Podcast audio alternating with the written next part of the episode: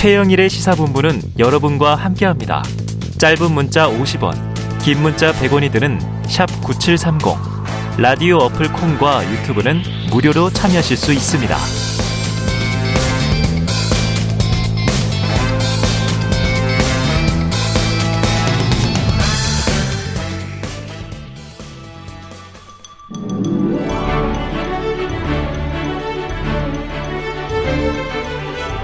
네, 기자들의 눈으로 정치권 소식을 들여다봅니다. 불사조 기자단 경향신문 박순봉 기자, 문화일보 이은지 기자 두 분 나와 계십니다. 어서 오세요. 안녕하세요. 자, 바로 들어가 볼까요? 본격적으로 지금 아주 시끌시끌하죠 여러 가지 이슈가. 자, 먼저 국민의힘과 대통령실로 가보겠습니다. 자, 윤석열 대통령 어제 이어서 오늘도 노동조합에 대한 강경 대응을 주문했는데요. 자, 대통령이 이렇게 좀이 전면에 나서는 것, 박 기자님, 이거 좀 이례적인 모습 아닙니까? 그렇죠. 대통령이 사실은 예전 정부에서는 말을 좀 아끼는 편이었잖아요. 네네. 근데 윤석열 대통령은 지금 은행권 문제라던가 아니면 또 통신 쪽 예, 문제라던가 예. 그리고 네 그리고 또 여기에 더해 가지고 오늘 이제 노조 관련된 문제는 굉장히 네. 적극적으로 나서고 있고요. 음. 그리고 또 예전에 생각해 보면 이태원 참사 났을 때. 음. 그 경찰들 이제 호되게 아, 꾸짖는 장면이 있었죠. 네, 그런 모습도 직접 보이기도 했었잖아요. 최근에 또 50억 클럽 관련한 판결에서 자, 어느 국민이 납득하겠나 뭐 이런 이야기가 대통령실에서 나오기도 했어요. 그런 목소리도 나오고 네. 또 직접 등장하는 경우도 굉장히 많고요. 네네. 오늘도 사실 이제 노조 비판하는 자리에서 음. 윤석열 대통령이 또 생중계로 갑자기 결정이 됐다라고 하거든요. 어. 그 오늘 좀 잠깐 물어보고 왔는데 지금 대통령이 직접 결정했는지 뭐 이런 여부까지는 아직 확인이 안 됐고 네. 다만 전격적으로 직전에 결정이 된 건 맞다 그래요. 어. 그 지난번에도 좀 그랬거든요. 네. 은행권 비판을 할 때 한 20분 앞두고 아. 생중계로 갑자기 전환이 됐었는데 전해주신 바 있습니다. 네, 그것도 물어보니까 역시 대통령이 직접 움직였던 거고 음. 또 다른 참모들의 어떤 조언보다 대통령이 직접 결정을 했다 이렇게 얘기들 하더라고요. 네. 그래서 이제 이렇게 나서는 게 대통령 입장에서는 좀 부담이 되지 않겠느냐 이런 거를 좀 용산 쪽 사람들한테 물어봤었는데 음. 일단 하는 얘기가 이게 대통령이 나서고 싶어서만 나서는 건 아니라는 거예요. 물론 그래요? 이제 어떤 이슈 같은 것들은 대통령이 나설고 하는 경우도 있는데 네네.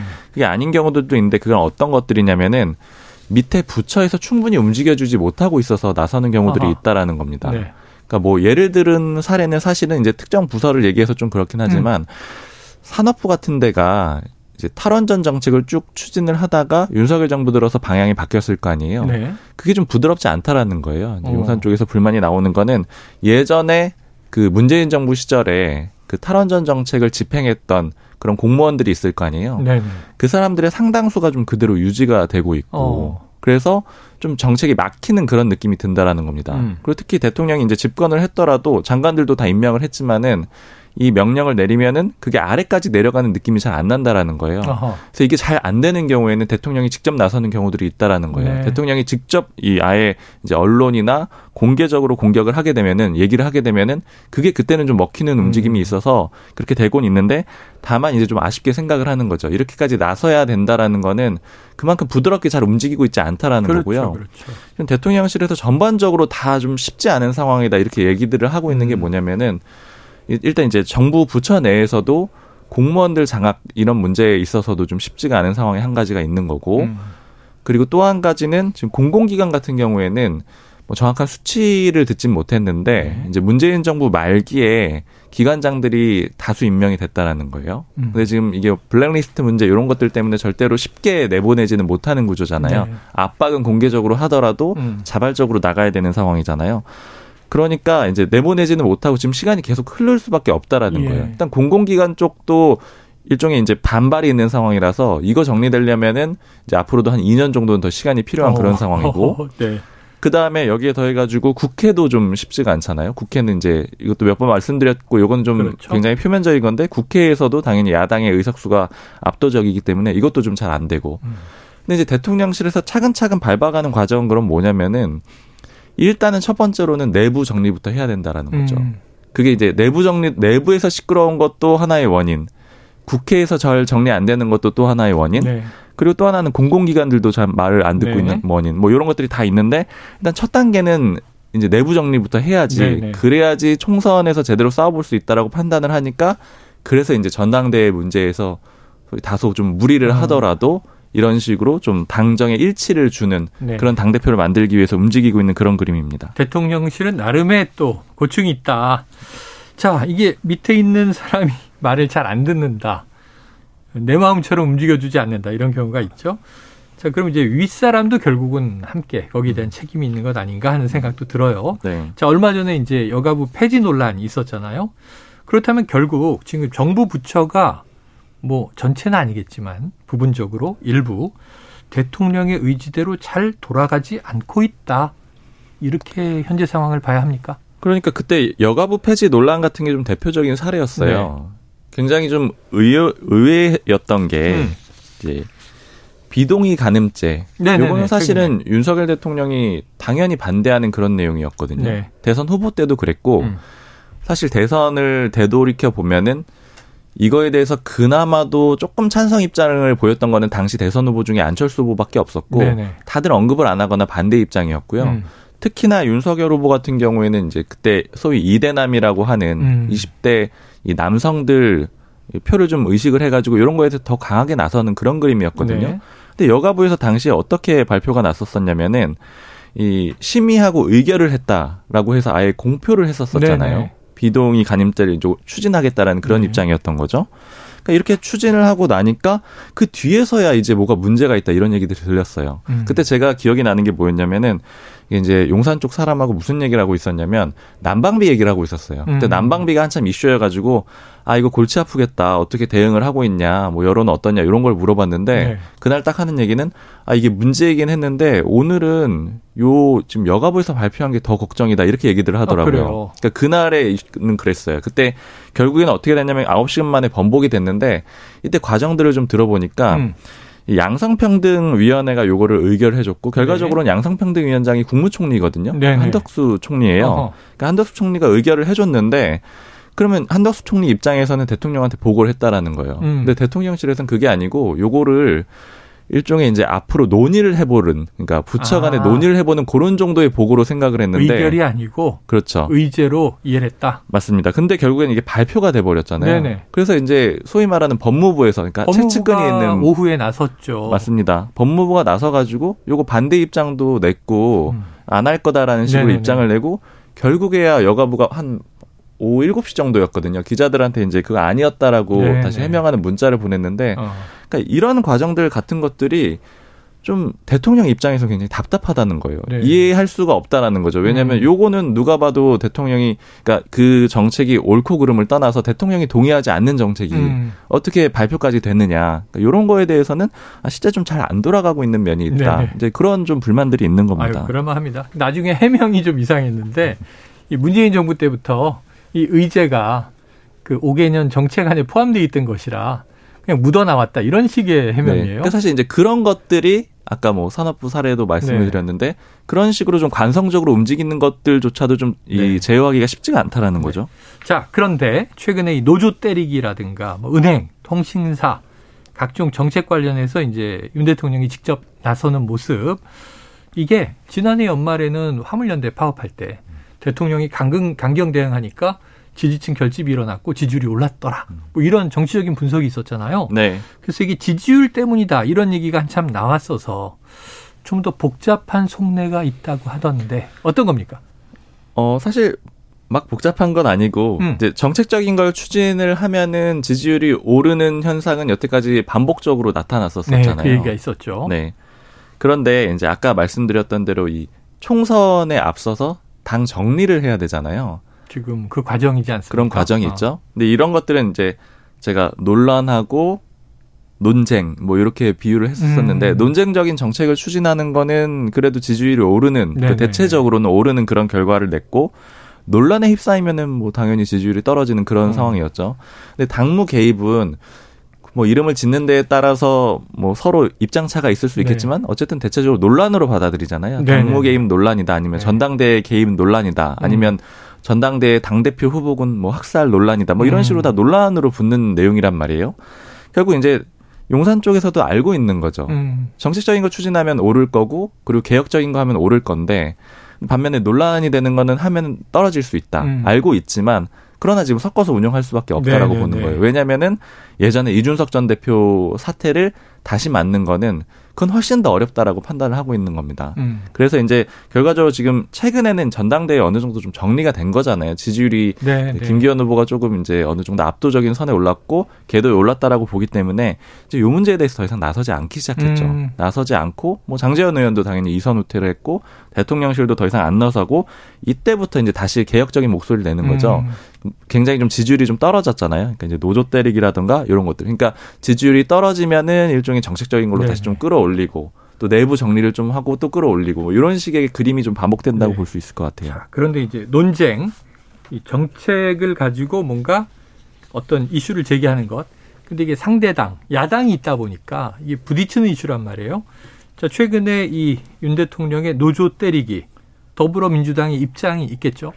네, 말씀하신 것처럼 민주당 역시 그 화물연대 노조 파업 때 네. 뭐 이른바 지지율에서 재미를 봤 잖아요. 어. 네, 여당이. 네네. 그래서 이번에도 또 똑같은 방법으로 지지율 끌어올리기에 나선 것이다. 음. 그리고 또 최근에 이제 전당대회 둘러싸고 좀 내홍이 일었던 만큼 네. 이를 잠재우기 위한 의도가 아니겠느냐 그렇게 어. 보고 있고요. 말씀하신 것처럼 반대급부적 성격으로 오늘 오전에 민주당과 정의당 그 야당끼리만 네. 그 노란봉투법을 오늘 네네네. 국회 환노위 전체회의에서 통과를 시켰습니다. 그랬죠, 그랬죠. 여당은 반발해서 어 전원 이제 퇴장을 했고요. 음. 이런 것도 원래는 사실 민주당이 화물연대 파업 때도 좀 노조랑은 어느 정도 거리를 두고 싶어 했습니다. 음. 왜냐하면 이게 좀 무리한 요구를 할 때도 많고 네네. 또 노란봉투법에 대해서도 아직 당내 총의가 모아지기 않았기 때문인데요. 어.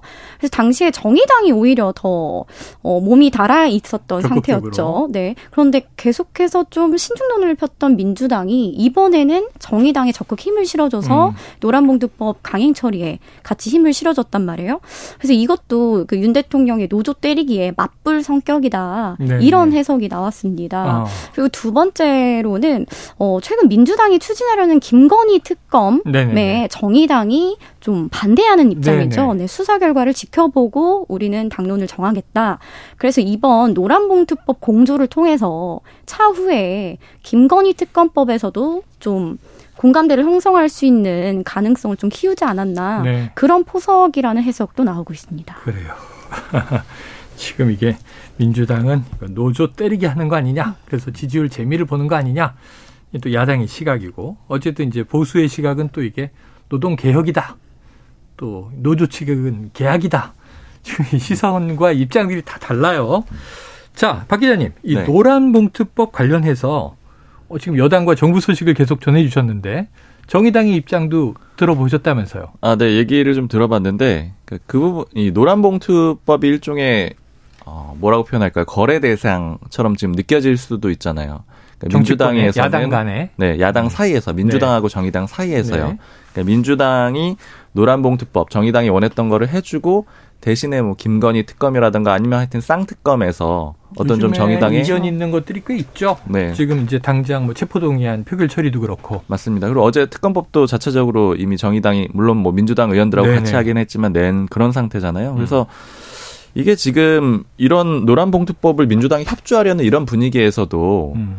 특검법을 왜 대장동 특검법, 그러니까 50억 클럽 특검법을 왜 좀 자체적으로 냈느냐 이런 걸 좀 물어봤더니 더 이상 이제 민주당하고 일종의 거래라던가 음. 이런 것들을 염두에 두지 않겠다라는 거예요. 아하. 그 그래서 이제 노란봉투법도 사실은 뭐 이미 뭐 어느 정도 다 정리가 된 상태이고 거 그리고 네. 또 하나 이제 사람들이 많이 얘기하는 게 선거제 개편을 통해서 정의당이 어떤 좀 도움을 받으려고 하지 않겠느냐. 음. 그러니까 이런 것들도 물어봤는데 이런 것들도 전혀 거래 대상이 있지 않답니다. 그러니까 이게 왜 이렇게 판단을 했냐고 물어보니까 예전에 지금 정의당이 좀 안 좋아진 상태잖아요. 네. 이안 좋아지는 과정에서 국민들을 먼저 생각하지 않고 민주당하고 얘기를 해가지고 뭔가를 받거나 아니면 어떤 수를 좀 계산을 하다 보니까 음. 정의당이 이렇게 좀 안 좋아졌다라고 지금 내부적으로 판단을 한다라는 거예요. 네네. 그래서 1순위에 그런 어떤 뭐 민주당하고 이제 노란봉투법을 주고받거나 아니면 선거제 개편을 주고받거나 이런 생각을 하는 게 아니고 음. 이 50억 클럽은 일단은 국민들이 굉장히 궁금해하는 거고 의혹이 큰 거기 때문에 네. 이거를 반드시 실현시키는 그런 모습을 보여야 되겠다. 음. 이렇게 좀 얘기들을 하고 있습니다. 네, 자 정당 간의 과거에 뭐 선거연대, 전략적 연대를 많이 했죠. 민주당과 정의당, 뭐 이제 진보 진영 영역에서 하지만 이제 국민만 보호하겠다. 그런데 또 일각에서는 어, 정의당의 정체성은 뭐냐 의문 제기도 하고 고민이 있는 것 같아요. 또 민주당이 이중대가 될 수는 없다. 조국 사태 때 오판했다. 뭐 여러 가지 얘기들이 나오더라고요. 자, 이번에 국민의힘으로 한번 가보겠습니다. 어제 이준석 전 대표가 이 자리에 다녀갔는데 아주 2부가 시끌시끌했어요. 자, 그런데 이제 지금 대통령실의 큰 관심사도 전당대회 내부 단속부터 해야 된다. 근데 조금 전 말씀에서는 지금 이제 이른바 당무 개입 논란 대통령실 입장은 의견 개진도 못하느냐 이렇게 얘기를 했단 말이에요. 근데 좀 물러나고 있다고 얘기를 하셨는데 어제 2차 TV 토론이 있었는데 기대만큼 불꽃이 튀지 않았다. 아니다. 1차 때보다는 치열해졌다. 여러 가지 평가가 나와요. 자, 어디에 좀 주목하는 게 좋겠습니까? 어, 일단은 저는 좀 흥미롭게 본 건 어쨌든 황교안 후보가 네. 굉장히 강하게 나왔잖아요. 어, 신스틸러더라고요. 맞습니다. 기본적으로는 김기현 후보는 1등 전략이잖아요. 네. 그러니까 논란이 안 될수록 좋고 음.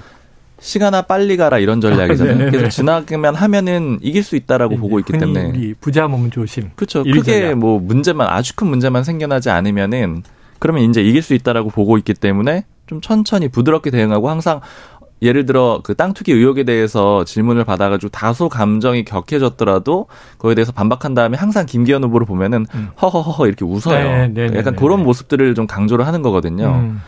근데 이제 반면에 황교안 후보는 어떻게든 지금 그 변수를 만들어내기 위해서 땅 투기 의혹을 아주 적극적으로 어, 제기를 하고 있는 그런 네. 상황이잖아요.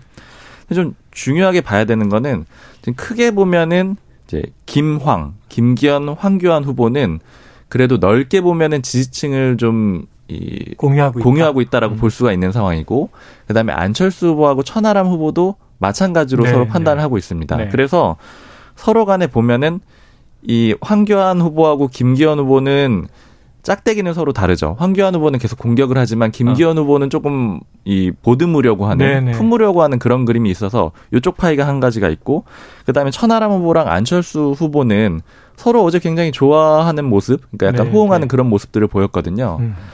근데 이제 천하람 후보 쪽의 얘기를 들어보니까 일단 이런 그림이 왜 나오냐고 하니까 아, 우리 쪽의 파일을 좀 절대적으로 키워야 된다 이런 음. 얘기를 하는 거예요. 그러니까 예를 들자면 김기현 후보를 찍다가 이 안철수나 천하람 후보 쪽으로 오기는 좀 힘들다라고 보고 있습니다. 네네. 그러니까 안철수 후보하고 일종의 지지층을 공유하고 있으니까 요 파이 자체를 좀 키워야 되겠다. 그러니까 음. 서로 너무 싸우는 모습을 보이면 네네. 이 지지층들이 좀 이탈해 버릴 수가 아, 있잖아요. 네네. 그러니까 여기서 좀 기대하는 거는 그런데 저쪽은 그렇지 않다라는 거죠. 음. 황교안 후보가 김기현 후보를 막 때리잖아요. 음. 그 표가 황교안 후보를 지지하던 사람이나 아니면 김기현 후보를 지지하던 사람이 반대쪽으로 넘어올 거라고 보진 않지만 그렇게 싸우면은 이쪽이 아 왜 이래 여기 아니면 뭐 혹은 김기현 후보 진짜 문제 있어 이렇게 생각하는 당원들이 음.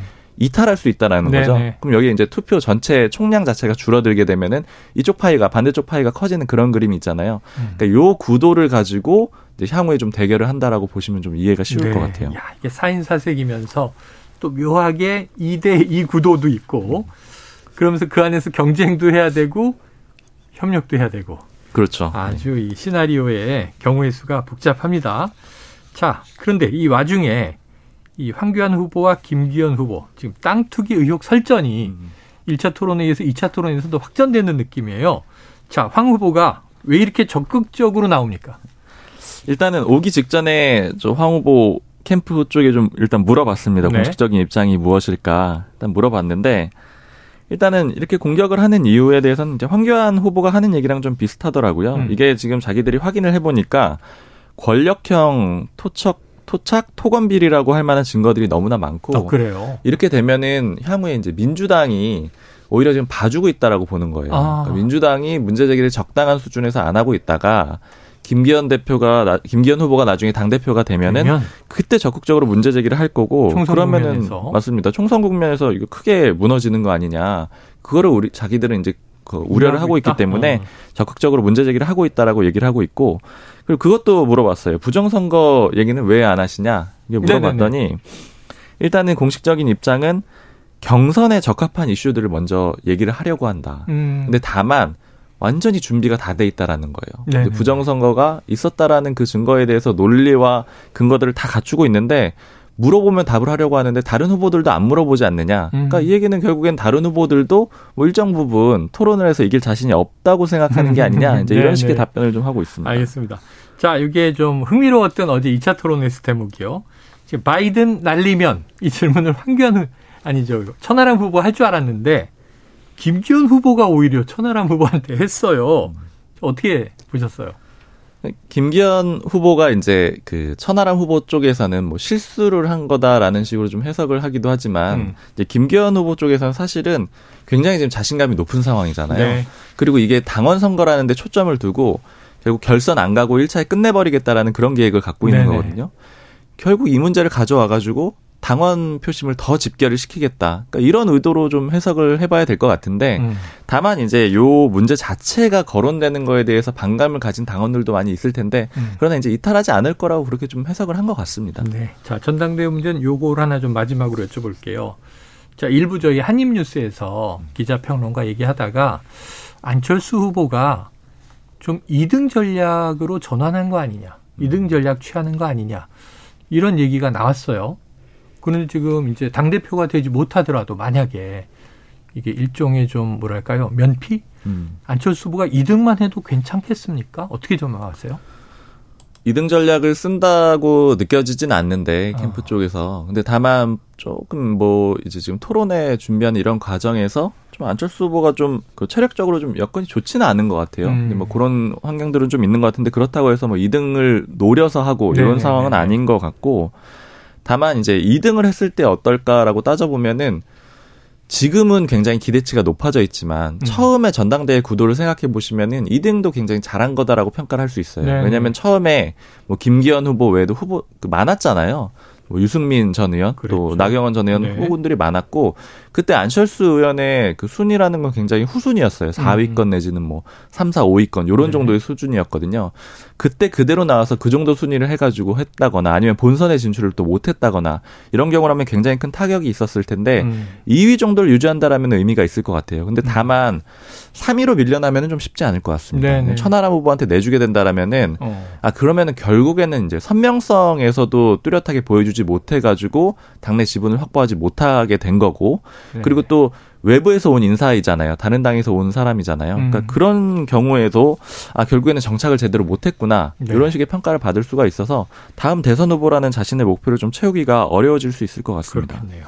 자 이번에는 더불어민주당 쪽으로 가보도록 하겠습니다. 자 이 기자님, 이 민주당 오늘 오후에 의총 열고 이재명 대표 체포, 체포 동의안 얘기한다고 해요.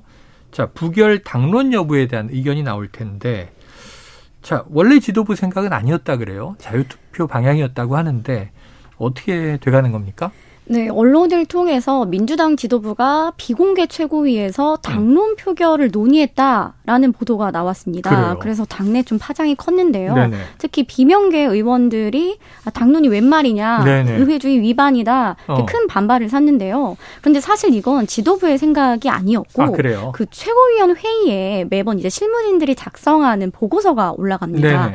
거기에 한 줄 수준으로 음. 그냥 당론 표결을 검토할 수도 있다 이렇게 음. 써 있. 있었다고 아, 합니다. 아, 물론 실무진들 사이에서도 좀 감론을박이 오갔다고 합니다. 네네. 이게 당론 표결을 넣었느냐 맞느냐로 근데 결국엔 넣었죠. 음. 그런데 당시에도 최고위원들이 이걸 논의하면서 당론 표결은 좀 말이 안 된다. 아. 그래서 거의 한 3, 4분 별로 논의도 안 하고 예, 그 끝났는데 이게 언론 보도가 나가면서 아. 좀 파장이 커진 건데요. 네네.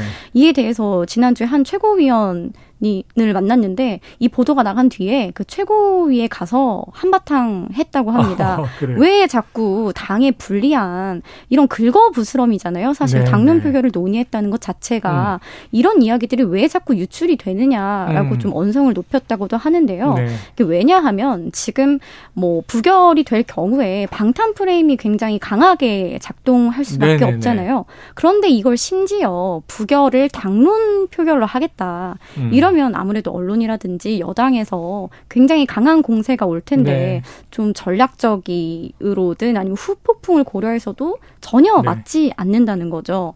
실제 의원들을 만나도 이 당론 표결 정말 얘기가 나온 것이냐, 네, 네. 뭐 이른바 부들부들 하는 아. 네, 의원들도 굉장히 많았는데요. 그래요. 그래서 그 뒤로도 지도부가 그 당론 표결이라는 말을 엄청 네, 조심하고 있고 네, 자율 표결에 당연히 무게가 실리고 있습니다. 예, 그러니까 뭐 당론 이 될 가능성은 아예 거의 네, 없는데 거의 없다고 봐야죠. 네, 보고서에 한 줄 들어간 걸 3, 4분 논의했다가 언론에 보도돼서 곤혹스러워했다. 네, 곤혹을 치르게 됐죠. 알겠습니다. 충분히 이해가 됐습니다. 지금 27일 본회의에 투표 예정이잖아요.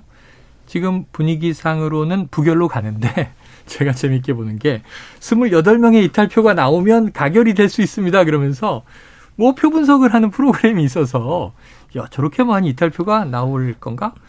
근데 관건은 부결이 거의 뭐 확실시 되더라도 이탈표가 나오면 뭐 리더십이 불안정하다 뭐 이런 얘기 나오잖아요. 네. 이탈표 어떻게 예상되나요? 말하신 것처럼 지금 어, 민주당 출입 기자들이 그 28표를 두고 좀 네. 저희끼리도 표 계산을 하고 아, 있어요. 그래요? 네, 비명계 누구누구는 네네네. 뭐 부결을 던, 뭐 가결을 던질 수도 있겠다. 무기명 투표니까. 네, 그렇게 얘기를 하고 하는데 다만 민주당이 그 최근에 이상민 행정안전부 장관에 대한 그 탄핵 소추안을 의결했죠. 네, 네. 그때 거의 압도적으로 이탈표 없이 네네네. 한 번에 통과가 됐는데요. 아. 민주당 의원들을 만나면 그 중론이 이겁니다.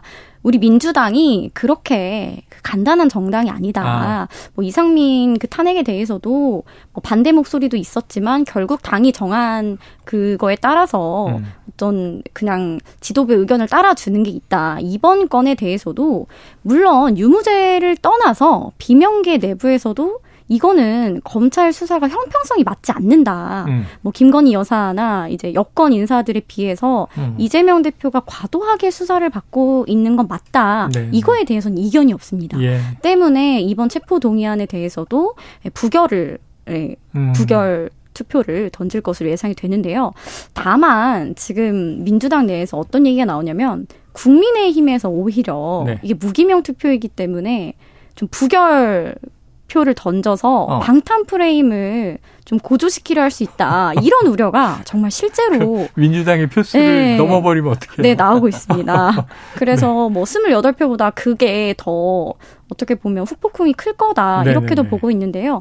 그 아까 말씀하신 것처럼 이탈표에 따라서 향후 이 대표의 리더십에 엄청난 영향을 주게 될 네, 거예요. 네, 네. 아무리 부결이 되더라도, 되더라도. 네, 단 한두 표라도 부결 아니 가결 음. 이탈표가 나오게 되면 그거는 단일 대우가 무너졌다는 방증이기 때문에 네네. 네. 이 대표가 향후에 좀 사법 리스크를 좀 타계에 나가는데 네네. 굉장히 어려울 걸로 보고 있고요. 두 음. 번째는 네. 지금 쪼개기 영장 청구 얘기가 그러니까요. 솔솔 나오고 또 있습니다. 또 날아올 수 있다. 네, 사실 그 대통령실 관계자 발로 그 이야기가 있었죠. 보도되면서 민주당 내부에서도 음. 이거를 반박 논평을 내냐 마냐 결국에는 내지 않았는데요. 네네. 공식 입장이 아니기 때문에 이걸 두고도 만약에 이번에 이탈표가 한두 표라도 발생하게 되면 두 번째, 세 번째 체포동의안이 넘어왔을 경우에는 네. 좀 아무래도 좀 임계점이 쉽게 무너질 수 있다. 음. 이런 이야기가 나오고 있습니다. 그래요. 어이구, 참 여러 가지로 지켜볼 게 많습니다. 그 체포동의안뿐이 아니고 네. 너무 많잖아요. 이제